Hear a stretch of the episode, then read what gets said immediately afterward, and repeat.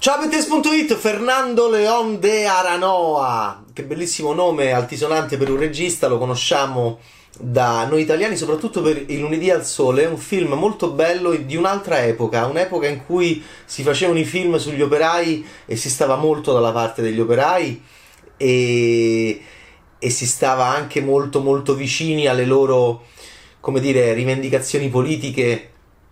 È cambiato tutto e vedere il lunedì al sole oggi insieme a Il capo perfetto fa molto, farebbe molto riflettere perché è un film di eh, eh, Aranoa, De Aranoa che arriva a quasi vent'anni di distanza sempre con Bardem protagonista. Il lunedì, il lunedì al sole era con gli operai eh, dentro i loro dolori, dentro la loro disoccupazione, dentro queste anche giornate passate tra noia e frustrazione e rabbia, pulsioni suicide. Al centro il più carismatico di loro era Santa, interpretato da Javier Bardem in un, in un ruolo quasi, quasi totemico, cioè proprio meraviglioso, quasi leader sindacale, anche in un momento di sconfitta estremamente dignitoso e sexy e sensuale.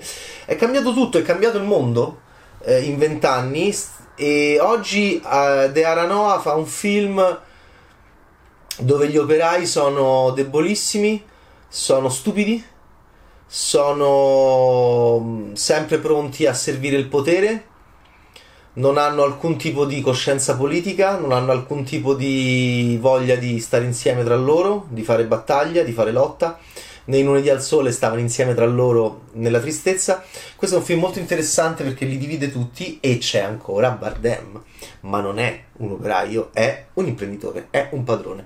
Ecco perché sarebbe un double picture eh, piuttosto interessante, un doppio spettacolo piuttosto interessante vedere due film di questo bravo regista che il cinema spagnolo adesso porta all'Oscar eh, anche preferendo lui a Pedro Almodovar, Fernando León de Aranoa già vincitore del Goya alla fine degli anni 90, molto giovane, anche due film in lingua inglese, A Perfect Day, non male, Escobar, orribile, con Bardem e Cruz su Pablo Escobar.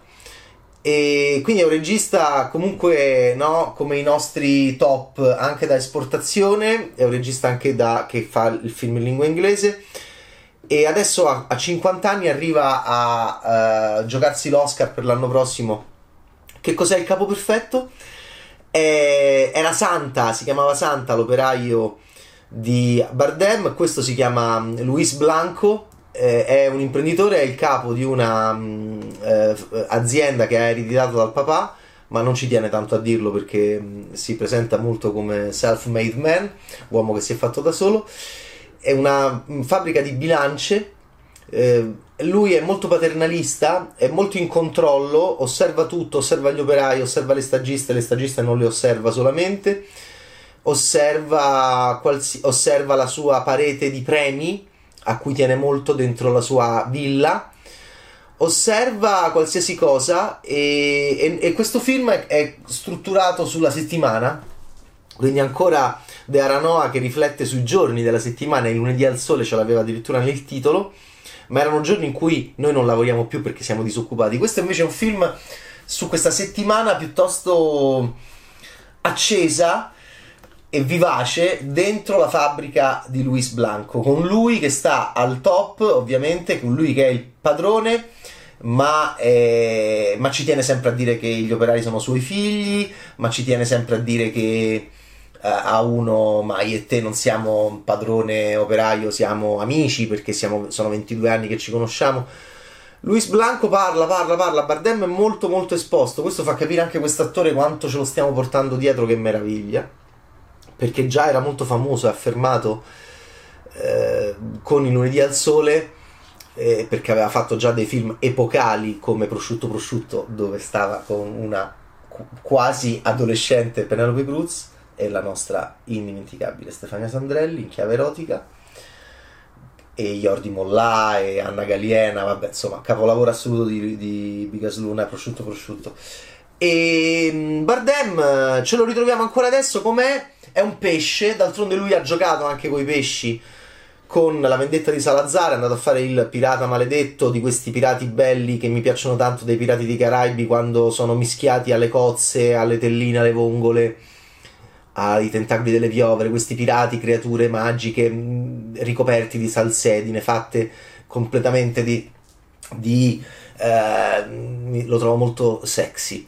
Eh, di questo make up con tutti questi pezzi di conchiglie, di cozze di alghe, mi, va bene, insomma, si è capito. E stava lì dentro e c'ha la faccia da pesce, è un pescione Bardem, è un pescione. Eh, a De Aranoa gli fa delle inquadrature di profilo dove tu lo vedi proprio che è un pesce, uno di questi pesci co, con um, lunghi lunghi, con queste facce lunghe lunghe. E, e anche un po' appunto gioca con l'inespressività a volte, quindi è proprio un pesce con ste labbrone e e si invecchia anche un po' col capello rado, si mette l'occhiale, ma è anche Luis comunque un uomo in grado di conquistare una giovane donna grazie al, a un certo tipo di charme. Uh, eh, allora, io l'ho studiato attentamente questo film e mi ha terrorizzato perché effettivamente uh, De Aranoa fa un discorso molto, come dire, eh, molto di constatazione del potere di Luis Blanco che ha delle difficoltà in questa settimana. Voi direte, ah ma la sbarbina, la stagista, ah ma gli è successo pure a Silvio, eh, non si può far tutto col femminile, eh, vedrete qualcosa. Eh, molto brava l'attrice che molto brava l'attrice che la interpreta si chiama Liliana Almudena Amor molto brava, molto, molto giusta, anche, molto mh, anche mh, scelta benissimo da De Aranoa, inquadrata benissimo. È un bel film. Eh, quello che mi sconvolge di questo film è che proprio adesso è proprio il momento del, dello strapotere del potente. Proprio non c'è alcun tipo di di anche, mm, come dire, eh, voglia da parte del regista di eh, particolarmente mettere Blanco in situazioni. E questo devo dire che mi ha, non mi trova particolarmente d'accordo perché è un modo anche proprio di, visto che io credo molto nel, nel cinema, è un modo come quando Sorrentino faceva i suoi film sui ricchi potenti, onnipotenti che sentenziavano, che ti insultavano, che ti, eh, che ti offendevano che andavano in giro tronfi e non gli succedeva mai niente, che era un cinema che io detestavo, meno male è arrivata, è stata la mano di Dio. Ecco, questo è un film dove tu anche puoi essere sconcertato da questa costruzione di tensione e poi vedrete.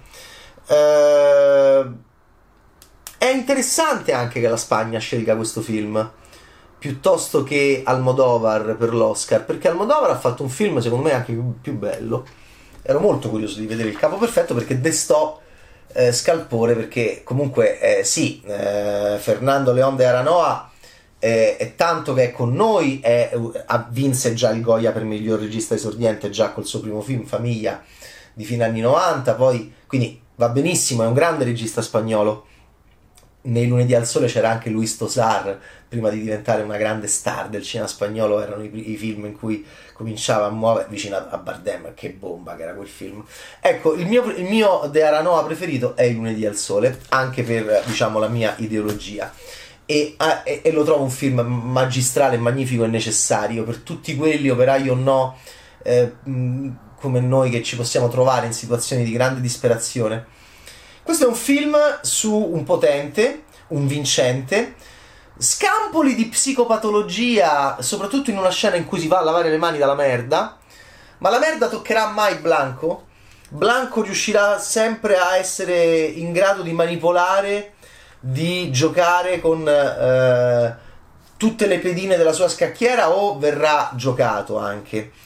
Eh, questo lo dovrete decidere voi vedendolo. Detto ciò, è un film che, che ehm, come dire, secondo me ra- rappresenta molto bene questo momento di totale ehm, assenza di qualsiasi tipo di eh, soprattutto anche mm, come dire, solidarietà nel mondo del, degli operai, che un tempo era un mondo molto forte e anche minaccioso per gli imprenditori e quindi si, si scendeva a patti con loro velocemente per non avere dei problemi. Qui per esempio c'è un operaio che protesta da solo fuori dalla fabbrica, ma Blanco è buono o no?